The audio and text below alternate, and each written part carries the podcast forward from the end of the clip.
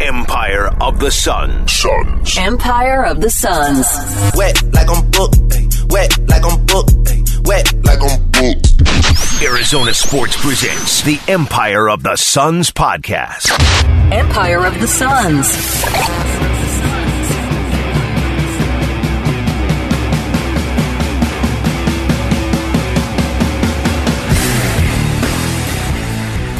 There, and welcome to the Empire of the Suns podcast. My name is Kellen Olson, joined as always by Kevin Zimmerman. Kevin, as people can tell by the sound quality, we're back in studio, but we're back on our BS, as they say, because we're like just scrounging around the KTAR Arizona Sports offices looking for a studio that we can use. We're in like the KTA. I don't know what the name of this is, is but um, I think we've checked off like most of the studios now. This is great. Yeah, this is actually where KTAR records most of the day. Hopefully, we're don't have- on KTAR. That'd be bad. I always worry about that being in these studios. Yeah, I think we haven't done one yet in the actual Arizona Sports uh, studio, true. but I think that's it. Every other studio in this building we've hit. We should mention the date, Kevin. It is September 30th, Thursday, 11:17 a.m. In fact, is the time. So we wanted to mention that because we're going to start off the story with the biggest the biggest stories. Start off the podcast there, and some of those could be dated by the time you hear this. Uh, we haven't podcasted in a month and a half or so. Well deserved break for you and I. You, in fact, are going to be on an airplane in a couple of hours. Where are you going? Iowa. Ooh, that's what everyone thinks of great when they Midwest. think of a three day vacation. What are you doing?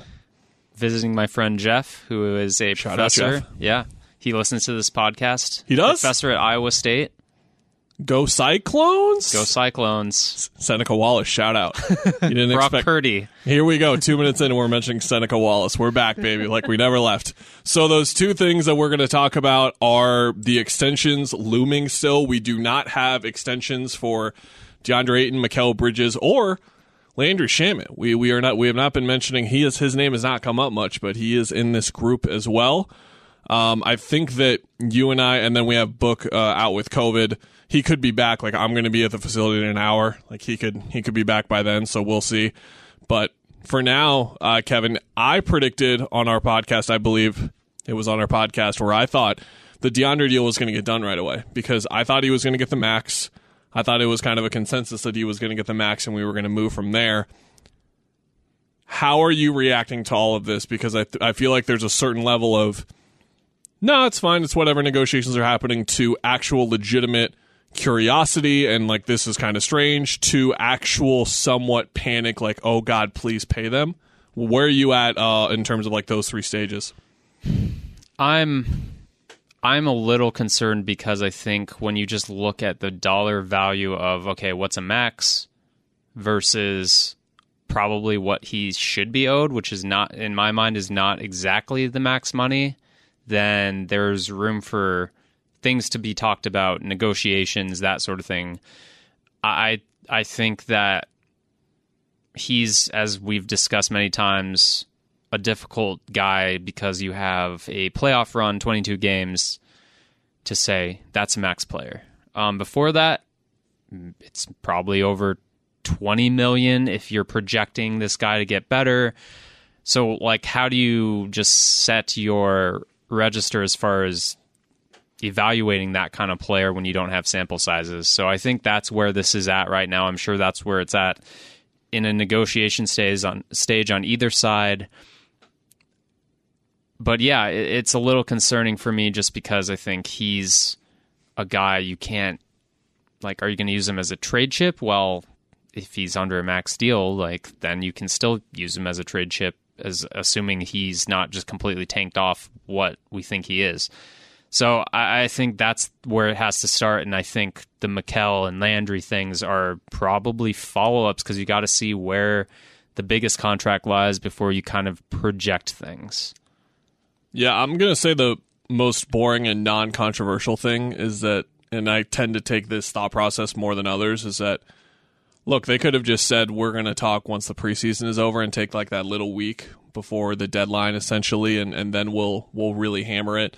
Maybe they had a couple of talks over the summer and they didn't really go well. There hasn't really been much reporting at all in terms of negotiations going on to bring up what's happened this week. Media day was on Monday. Training camp started on Tuesday. James Jones did not want to talk about it. He kind of talked about it a little bit more with Burns and Gambo yesterday on Wednesday, but again, was not really saying that much. DeAndre said he's going to let his agents handle it. Mikal hasn't been asked about it because I'm sure he would say the same thing, to be honest. And uh, I don't really know. I don't really know where we go from here in terms of analyzing what comes next. To be honest, because I mean- we're we're all just waiting. It's it's it's just waiting. I think that's really it. And again, this is boring, but we can start to freak out about it once October 19th hits and one of these guys isn't signed and we'll be like, okay, so and so is going to be a restricted free agent. Then that is um, the the talking point, I guess. What I want to ask you is if you think any of these three guys are un, are unsigned or not under an extension and they are going to be a restricted free agent going into next season, do you feel like it'll be a distraction at all? I don't think it'll be a distraction. I mean, even I guess Da is the guy where I, I think he has that in him where he wants to prove things wrong, um, prove people and doubters wrong, and he, I, I think he would play well if it's a contract year for real. Um, but I, it's it's important to know everything I said earlier about we're not sure where he's going to be at. Like the story from yesterday was Monty Williams, right? Just telling him, "Hey, you need to show up to training camp in shape," and like to me, that's a we at least want to see you show up to camp in shape. Know that your playoff performance isn't going to get you this next contract completely, and and that you've just grown as a guy who's taking this profession that seriously. And I think if he shows up in shape, like by all accounts, it looks like he is fine. I you probably have seen him better in person. I've just looked at Twitter videos. You know, just the, the taking care of the offseason stuff, being ready for the season, being ready to run it back. I for that guy specifically, like Trae Young, Luka, like I don't you pay those guys immediately as soon day one. Um, for him, I think that's important. So I I think this the talks uh, I'm assuming they've happened are going to kick up here, and you know, as procrastinators, I don't know if you are. I assume you are. I'm a procrastinator. I think it you get it done by the deadline. Your That's- assumption is correct. Sir. Okay. I, I think there will be more intense talks in the next few weeks. I think my procrastination has faded with being a professional at something, but um, Are I we, though? Oh yikes. Just Jabs. kidding. You're a Jabs. professional. Shots fired. Back in school for sure. Absolutely. 100%. With this, Yes. eh, kind of less screwing around. Yes. But yeah, for sure.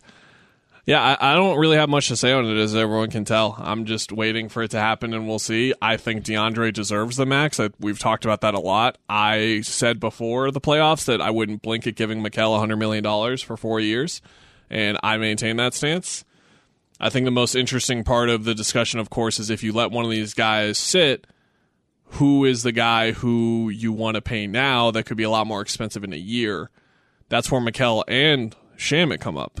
Um, we're going to talk about Shamet a little bit later, but uh, to kind of like tease that part of the podcast, I, he could be a guy that's around here a while, just based on what Monty said and, and Monty's relationship with him. But then that comes down to projecting long term.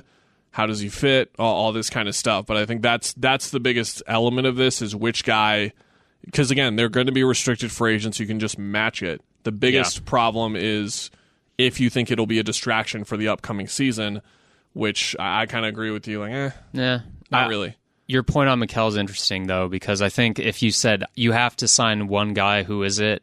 It is him more than Da to me from that perspective as, and a money perspective because Da's not really even if he plays like a like worse or a little bit worse, like stagnates maybe is the right way to put it. You're still going to pay him a whole lot of money. yes, Yeah, you're going to pay him a whole lot of money. The center who played 22 games and couldn't get played off the floor by a bunch of different types of teams. Um, Mikal's interesting though from the you worry.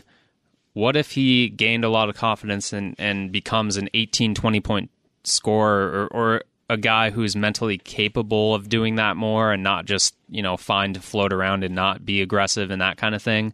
What if his mid range game develops? What if he did add weight? Huh? We're at the training camp. He added weight portion of this podcast um, where he is able to defend not only ones, twos, and smaller threes, but has put on pounds where he can literally defend small ball power forwards. Like, you don't want to mess with that. You want to pay that guy. And I think from a money perspective, I keep making this, if you follow me on Twitter, very clear. I think the Aaron Gordon contract. What was it like? I don't remember off the top of my head. Ninety million. It was above twenty four ish something Who? per million per year. Aaron Gordon, his Yes, contract. somewhere around there. Um, I think 82, 92? I think it ended at two. Yeah, Good detail to remember, years. Kevin. Not uh, Yeah. Kellen, not the first number, but the second number. Dumb brain. Okay. Stupid. money though. Mikal, Yeah. if you pay 22 million, 24 million, something like that per year, people look at it and say, "Well, he averaged 12 points a game." And it's like, well, Aaron Gordon just got that, did the same thing, and to me, it's a comp just because he's like your fourth offensive weapon. He's a very, very versatile defender at different positions, obviously, because Aaron Gordon's a different player, but in the same light, makes the right passes, fits in the offense, fits next to superstars. I think people just look at the points and they're like, that's way too much money. But I think Mikal is going to be worth that. And he's going to be, other teams are going to be willing to pay him that and more if he has a good season. So I think, yeah, what you said about you don't want him getting to restricted. DA's, DA's pretty much, you're going to have to pay him, yeah. To put a bow on this part of the conversation, did you react one way or the other to any of the other extensions? People were kind of freaking out about MPJ a couple days ago. I didn't bat an eye at it. No. Nah. Ah. his is tough because he just doesn't play defense, but also his back was messed up at the end of the year, apparently. So I don't know. His is interesting just because of the. It's not necessarily the type of player that he is right now, but it's that part that he has the back history. Right. And I think he said he said on a podcast a while ago that the reason he fell was because it was the Clippers team doctor who said like you're never going to play in the NBA. That's that was one doctor's evaluation, which ooh, rough go for them. Ooh, fire that man. Better luck next time. His his is interesting just because of how much better he was already like really promising, but then he was just outstanding when Aaron Gordon went out.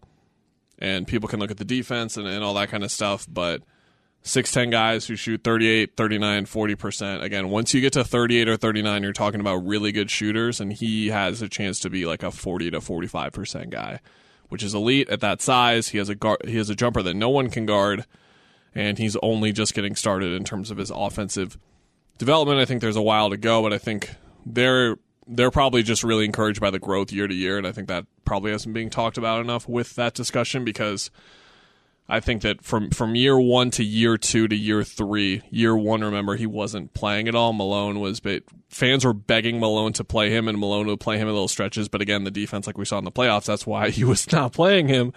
Then you go to year two, um, and, and that's where everything really comes together for him. And of course, year three is this one coming up because he missed all of that first season. The injury stuff hasn't come up a ton, but again, he was dealing with the stuff in the Suns series. So, I mean, I, I guess we'll see from that front. I don't, I don't know. Money's fake anyway, Kellen, as we've learned. Um, that's how the economy works, right? Anyway, that's another discussion. But It's another discussion for another day. Okay, so do you think they get done by the end of the?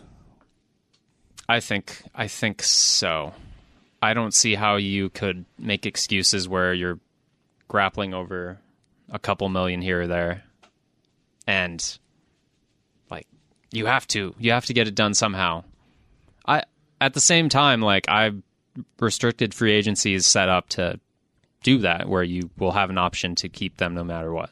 But people will poison pill you or do whatever the things that they do and make you really hurt for not getting it done. So avoid that. That'd be the my advice. Avoid that. We were walking into our studio, which so happens to be right in front of the KTAR news desk, which is where you will find my good friend Taylor Kinnerup. And Taylor said, "Kellen, can I make my debut on the podcast?" And I was like, "Sure." You want to talk extensions?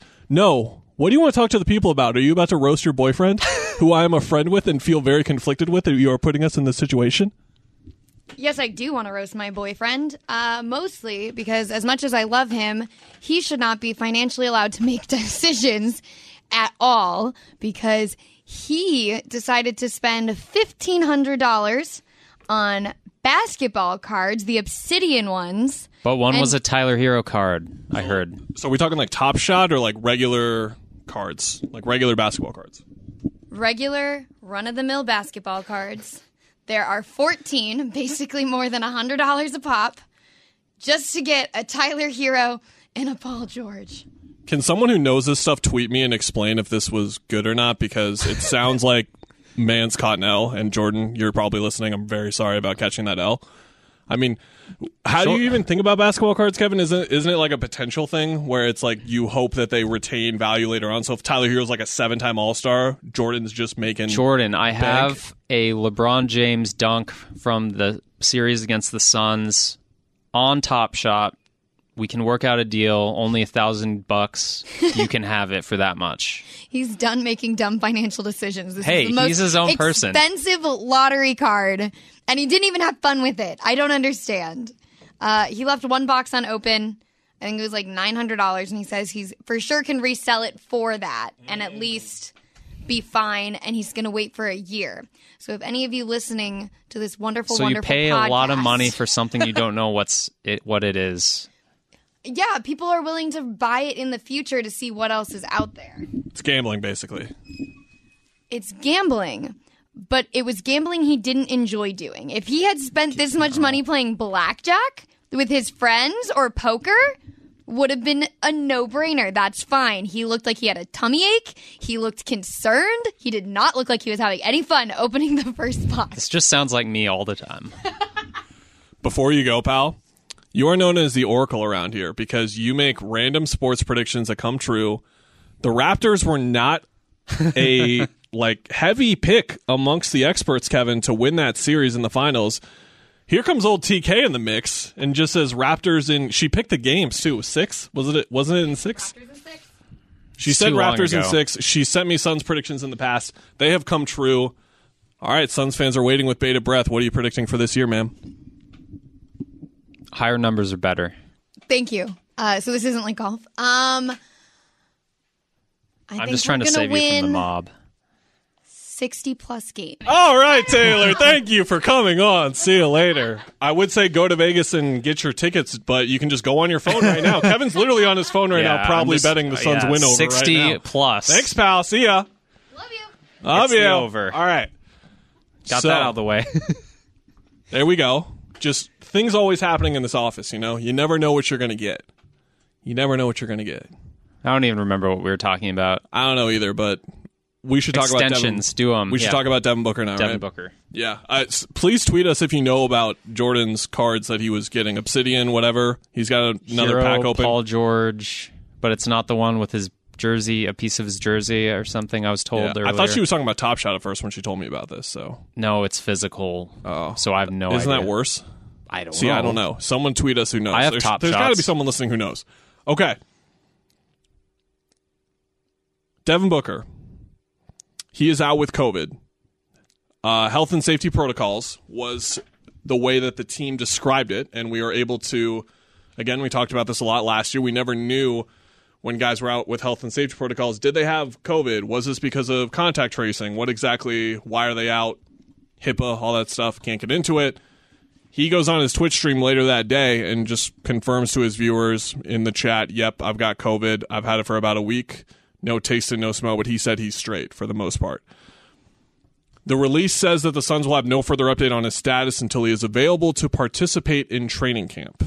Uh, we are on Thursday, so this would be the third day he missed. He, he obviously wasn't there for media day either.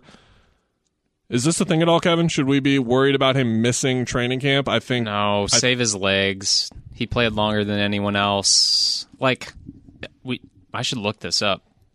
More basketball minutes than anyone, maybe Jrue or Middleton had more. But like of all basketball players on the planet, he probably played the most basketball last year or something. So give him another week off. Who cares? He'll be right back in it. That's my no controversy here. I, I had this in my head. I was like, we're going to talk about this for two minutes and agree on that this isn't a big deal. no. Even if he was coming off of like a regular layoff and you were like, okay, guys need to ramp up, he's already ramping up at his house. I guarantee it. He's already getting after it. I don't think there's a very weird segment of fan bases who believe or, or fans that believe if someone isn't posting workout videos of them on the court that they're not working out. I had people in my mentions actually like suggesting that. And Book does not post any of that stuff, but he is working. And DeAndre confirmed that yesterday, where he was like, he's like, the mentality of him is, oh, I better be ready when Book comes in, because when Book gets here, it's serious. So he was like, I better be ready because he knows. He said he's been calling him, FaceTiming him, and every time he's been calling him or FaceTiming him, Book's had a ball in his hand, he's had a weight in his hand, something like that. And that's Book is a tremendously hard worker, and he just doesn't show it because it's not the type of guy he is. Some people do show it, and then you wonder, is that guy for real? Like Chandler Jones was posting like three workout videos a day, and th- Yeah. at that point, it was like, oh, I think he's going to come back and is in shape. Um, but Different yeah, strokes for different folks, Kev. Yes. That's what they say on that front. Let's get to training camp. Yeah. Uh, the two main things to come out of this for me and, and media day in general, I, I don't think there was much. I mean, we talked about a lot how much continuity was going to matter for this team, and we'll get into it going forward. I mean, that's just like the bullet point right there that we can breeze past is that, hey, second year around, Monty said an interesting thing, which was that we had continuity going into last year, at the start of last year, but we had a new point guard, so that changes a whole lot. And then Cam and DA both agreed. Cam Johnson were like, yeah, oh yeah, having the same point guard the next year really helps. Um, the short layoff, James Jones is saying, hey, actually, short breaks are great because you get right back with the guys. Your conditioning's there. Cam Payne kind of said the same thing where he was like, I'm kind of already. He, I, don't know if I, I can't remember how much he insinuated like I'm in game shape right now or I'm like not that far off or whatever it is, but he was in much better shape than he than he normally would be at this stage, like for any NBA player, right, going through it. Um, do you want to talk about that? I thought we should just mention it because Yeah. they're some of the main things, but I mean, yeah, I think just preseason, I don't even know how much we're going to get out of it, honestly. Um, it is going to be getting your legs back under you type stuff. To me, I think what's going to be super interesting, having not covered a playoff team, is when you hit the regular season.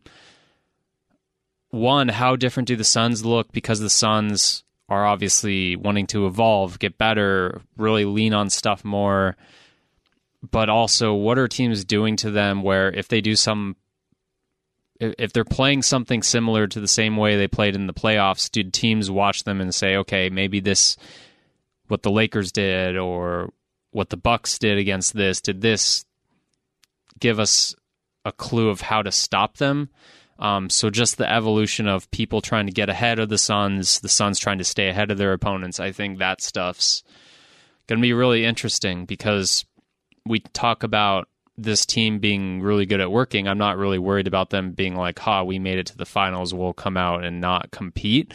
I'm worried about not, not worried even, but just curious how they. Oh, this teams are playing is completely different this year. Yeah, that's the right way to put it. Uh, Cam Payne had a really cool line when he was, yeah, continuity and everything, but actually it kind of feels like I'm back to day one a little bit because Monty's a wizard with the stuff that he's implementing. And then Cam confirmed everything that we've known about Monty for a while now, which is like, oh, yeah, the second that series ended, he was already thinking about, like, obviously he was a wreck, as he said, but he was already thinking about next year and things to implement. And like things for next year, he was probably already thinking about like a game 60 of the regular season, like even before that, maybe. Like things he wasn't able to do because of the amount of things that he had to incorporate that year. It's like once you have that foundation of continuity and everything, you can go so much further. And that's what they're going to do right now. And something that you and I talked about a lot when we were heading into the playoffs and just looking at teams like Utah that have been together for so long, Denver that have been together for so long. This team can start to really get that going forward because I think the thing that people miss from that, they say, well, this young core has come together at the, at the same time. True. But Quin Snyder was there a long time. Mike Malone's been there a long time. And, and now Monty is entering his third year, and we can start to group them in that discussion. And because of how far they made it in the playoffs, we can immediately throw them equal with them with continuity, in my opinion, because they did it in the trenches in, in the Western Conference Finals and the NBA Finals. So I think I think that part of it is really important as well.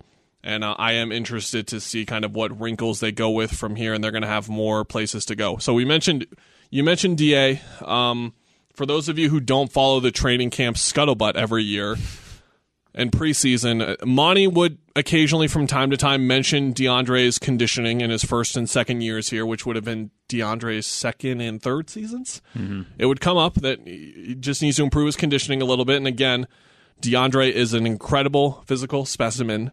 He is in great shape compared to just about everyone else, including athletes. But there's that extra gear of, hey, if I need you to play 42 minutes against the Lakers or 45 or play the entire second half. That's like the the the game shape I think that Monty re- references more often than not. And the story goes Monty texted DA when DA was back home in the Bahamas on vacation and somewhere in the text it said like I need you in game shape from day 1 and DA said his mentality immediately was like, I'm not even on vacation. He was running up and down the beaches of the Bahamas every day to get his cardio going. Monty described his cardio right now as unreal. And it's it's kind of funny that, that, that that's happening now, Kevin, because they have JaVale McGee behind him who can play 20 minutes some nights if they need him to. But at the same time, that is where he was so impressive last year, right? Because the point that you and I kept coming back to, especially I think in those Lakers series, were like, he's working harder than anyone on the court right now, and it's not even close with how much he's running up and down. Yeah, and the the clutch rebounding, which he's always been really good at in important moments where that's how bigs win games, and you don't see many bigs who it's like that's not a clutch shot, not a clutch, you know, defensive play even, which he was doing that, but it was just clutch rebounding where he's just killing the glass. And when you play 40 minutes. Teams are trying to switch you on the perimeter guys all game, not succeeding in doing that. And then you're getting those clutch rebounds where it's just will and just using your athleticism and your size. Um, that that showed through, I think, during the postseason. And I don't even remember. I don't think he was in great shape. Yeah, last year he definitely wasn't first few years to start the season. Um, yeah, the first year was when it was really noticeable. Yeah. Second year, it was still a noticeable thing. Third year, eh, kind of not really. And then obviously this year, it sounds like we're not even going to see anything at all. yeah, and it, it, that's great news. Um, it will be interesting just from a how Monty handles things perspective. How does he get a look at JaVale? Like, do you just throw him in for a few minutes? Um, but but these big games upcoming where you start the season off, it's Nuggets Lakers, right? It's that's Yeah. going to be. Do you try to give Landry Shamet a bunch of minutes to see how he fits, or do you just find games down the road for that? So It's actually a really interesting schedule. We'll get to talking about it, but it's Denver, LA, Portland, and then Portland is the second game of a back to back in Portland. yeah, They go from playing in LA to Portland, but then it's at home Sacramento, Cleveland, New Orleans, Houston. oh yeah, okay, So do it- it then. Yeah, so I would say against, especially you want to do it against the best teams. Do it against the best teams because even if you go 0 and 2 there because you're true. trying stuff, you just you're 4 and 2 coming out of that because you should handle those four teams pretty effectively. And then even after that, Atlanta, which is a tough team, but then Sacramento, Portland, Memphis, Houston, Minnesota, Dallas, Dallas. Yeah. And then I mean, gosh, you go Denver, San Antonio, Cleveland, New York, and then it goes Brooklyn, Golden State, Golden State, Boston, LA. There, that's where the balance finds itself. But yeah, man, I, I think that they have they have a an opening to try stuff there for sure. And, and with DeAndre specifically, I'm I'm curious to see how his offensive role changes. I wrote about this on ArizonaSports.com.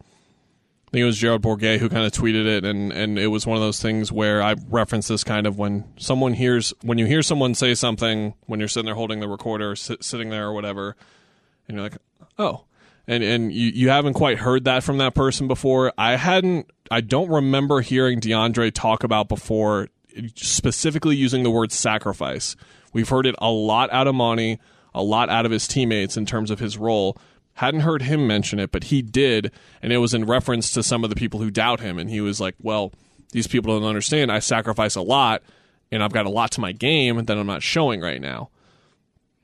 He has referenced a couple of times becoming now more of an offensive threat. Um, now, when he was asked like what he's looking to add to his game, the main thing he said was mainly being a force down low and getting to the free throw line. Um, great answer. That's what Great I wrote. I was like, good answer. Love that. Um, I did follow up and just ask him. I was curious about his thoughts on. We can sit here and argue like should DeAndre be shooting three pointers or not, but I was curious from him like how are you approaching maintaining that skill? Because it's not like he's going to sit there and not shoot threes and let this thing go to waste. He should keep taking them because he hit 34% of his 35 attempts at U of A. He has touch on his jumper. He should try to make it better. It shouldn't be a focus or anything, but he shouldn't just sit there and let it get worse and, and not to keep developing it, which is what he's doing. And it sounds like he indicated that parts of their playbook now are going to allow him to pop on three pointers, which, if you remember, Kevin, first half of last season, it did as well. He made, I believe, four of his 20 from three, uh, and then he just stopped taking them. What are your thoughts on him taking threes? Because I think the important thing I should say before I hand it off to you is that he sounded very aware and made it clear, like, I'm not going to hunt for them, Yeah. but I'm just going to take them when they're there. I think that's where you take Chris Paul's like what he brought where these guys start to pick up on really small details and I I think there could be like a checklist in a game where you say, okay, you can take a three if I see the coverage on the defense is looking like this and they're really clogging the paint. Um, let's take one here for a really good reason to pull them out, to make them think, to make a guy hesitate or something like that where you know maybe it's a discussion where they talk in the huddle and chris is like pop on the next one we do. I, I think there's a lot of value in that from a schematical sense um, or even if you say if he's good at trailer threes you're in rhythm um, maybe atop the key because i think that's his sweeter spot than like corners and stuff maybe once in a while that's again where you see a defense sinking way too much you need to get in transition more that's helpful. So One I, dribble for him to get to the rim, too, from those spots. So Yeah. if he's dribbling a little bit more, which we've do the dribbling, we've been talking about do it. dribbling. He can do a little dribbling. So I, I think there's reason, yeah, um, where you can say, yeah, average one or two a game, and even if you're shooting 25% through a really small sample size, keep doing it, and that's how you bring it along. Where you just coach him to make the good decisions to pop, and you have a rhythm with Chris or whoever's running the pick and roll. And like one of the best examples I can give of talking to Da enough to kind of get to know his personality from our perspective, at least, he joked that his arm was getting sore so much from practicing them, and then they weren't shooting them in games. He wasn't shooting them in games even. He was like, "Man, like come on." Yeah, I mean, this is the thing with And- him. but to Yeah. uh, sorry to finish that point, um, he would say that, but then this is the full quote. I finally took areas, took care of areas where I can find my shots in our offense, not really hunting down the shots. But coach finally put in the play where I can pop out for that three and get more comfortable and comfortable as the season goes on. Very wise, yeah, very astute. people also he might end up not doing this at all. Like, yeah, he, he could not take threes. To be clear, we're not guaranteeing this. I said could. Yeah, in, in the because article. yeah, If you go back to his interviews from like him coming out of high school, he's like, I can shoot threes. Yeah. I practice threes all a lot, and he does. And you go watch him before a game; he's he's been doing it every game last year. So it's hard to say what you'd, you'd probably have to ask Monty, and I don't know if Monty's going to be like, "Oh yeah, we're going to do this on this," but like he's not going to give that right now. We are not going to choose to lather up this podcast in gasoline and find matches around. I don't even want to be in possession of gas and matches when it comes to him talking about whether he's joking or not, about what he was joking about in terms of being a big man. You can go find it. I think Gerald Bourguet tweeted like the full video. Da said stuff like this in the past. It's He we saw how he played in the playoffs. He he doesn't like comparing himself to traditional bigs. yeah. That is his issue, and so anytime he says something like that, where he what say he Anytime someone like, mentions him playing with JaVale, he's like, "Yeah, yeah, I can play the four. yeah, That's where I'm at." Of course. He loves that. He hopes. Don't think that's going to happen, but maybe against the Lakers. But 80 is going to play the five. They played. now, so- I don't know, man. They played Frank. We kind of forget the Frank and Dario starting. Like that happened quite a bit. Yeah. Even back to good old Aron Baynes. Yeah. Baines and Ayton kind of spent a couple of times together. Uh, let's wrap on Landry Shamet. Uh, I wrote a big old deal on ArizonaSports.com on his relationship with Monty Williams, and you and I spent moments of recording from our dark houses late at night during the off season and kind of analyzing that deal, Jevon Carter and the number 29 pick for Landry Shamet. And as you could tell, I had some skepticism to it, but we all agreed as long as Shamet is a guy who plays in the playoffs and is good in those minutes, it doesn't matter. Like, Yeah. It doesn't matter that you punt it on potentially getting a young piece down the line, which Shamet could still be, by the way, only 24. I was. I could have guessed he was 26 or 27. He was one of those really, really old college guys. Wasn't really. He came out when he was 20 or 21. he played three years at Wichita State. I believe so. Somehow is 20. I don't know how the math is working, but he must have been young. Anyway, must have like yeah, twenty young junior or something like that, twenty one. Um, to that point, Kevin, hearing Monty talk about, uh, hearing Landry talk about Monty, hearing Monty talk about Landry, Monty flat out said this is a guy we've been trying to get for two years. So that part of my thinking where I was like, oh, like this just so happened to be the team that you could get the pick plus Jevon and get like a player back that could fit for you. It's like, no, this is a guy that at least from Monty's perspective, they've really wanted for quite a while, which makes sense. Their type of player, Monty's type of player. Totally get it. Um, but from that perspective, I kind of looked at it like I'm not even sure if he's like some someone they're going to consider as a part of their long term core. But after hearing Monty talk about him, and even Mikal, when I asked Mikal about the trade, and Landry confirmed that, or said this was something Mikal came up to him in the locker room the other day, and he was like, "Remember when you were at Wichita State and you were just a point guard, and then you were in Philly running around like JJ Redick on catch and shoot threes? What's up with that? Like you can do all this all this stuff. Like you weren't doing that at Wichita State." And to that point, Kevin, there is an opportunity for I don't know what the I my business 101 already out in one ear out the other. Sunken cost whatever it is where La- Shamet has not had a team correctly utilize him for the skills that we believe that he has. Now are they translatable? Blah blah blah. He was a point guard like attacking the rim dishing it off running through ball screens at Wichita State he comes in the league and he's just one of the best three point shooters in the league right now, but more of just a catch and shoot guy, one or two dribbles, that's it.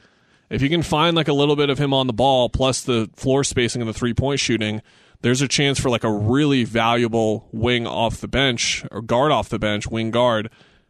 And he lands in a place where Monty Williams knows exactly what he does. And Monty said, like, we thought of him like that in Philly, but if you think about it, like he was a rookie and like they weren't going to put him on the ball right and he away. was so good. Like You have Ben Simmons, skill. you have Joel Embiid, you have to like I, I can't remember. No, he was traded for Tobias Harris, but they had a lot of on-ball guys already. Yeah, I. That's why I think when we were looking at it, I had this weird image of him too because I honestly haven't watched him that much in the NBA, and I remember him as a draft draft prospect more, I guess. Where I was like, he can do dribble stuff, right? And so I think people kind of overlooked that. They're like, Cam Payne's still coming back, or he's not related to the Cam Payne whether he's going to come back or not because you should still bring Cam Payne back. But when you bring Cam Payne back and you have him and they're saying there's opportunity for these more dynamic parts of his game to come out along with his shooting, I think to me the it, it goes with what the problem was that I beat on all last year, which was they need more guys who can do stuff off the bounce. And I'm not expecting him to go Kyrie or Steph Curry and break down defenses, but pump fake, take two or three dribbles, penetrate, kick, move the ball. Like he can do that. I don't see why he can't do that. Um, and that's huge for this team because Jevon Carter couldn't even bring the ball up. And, and that's where you're upgrading there too. So I, I think there were just a lot of reasons for that. And then you, again, you have Cam Payne's. So suddenly you have a lot more ball handling options. Take pressure off book. Obviously, Chris Paul's aging.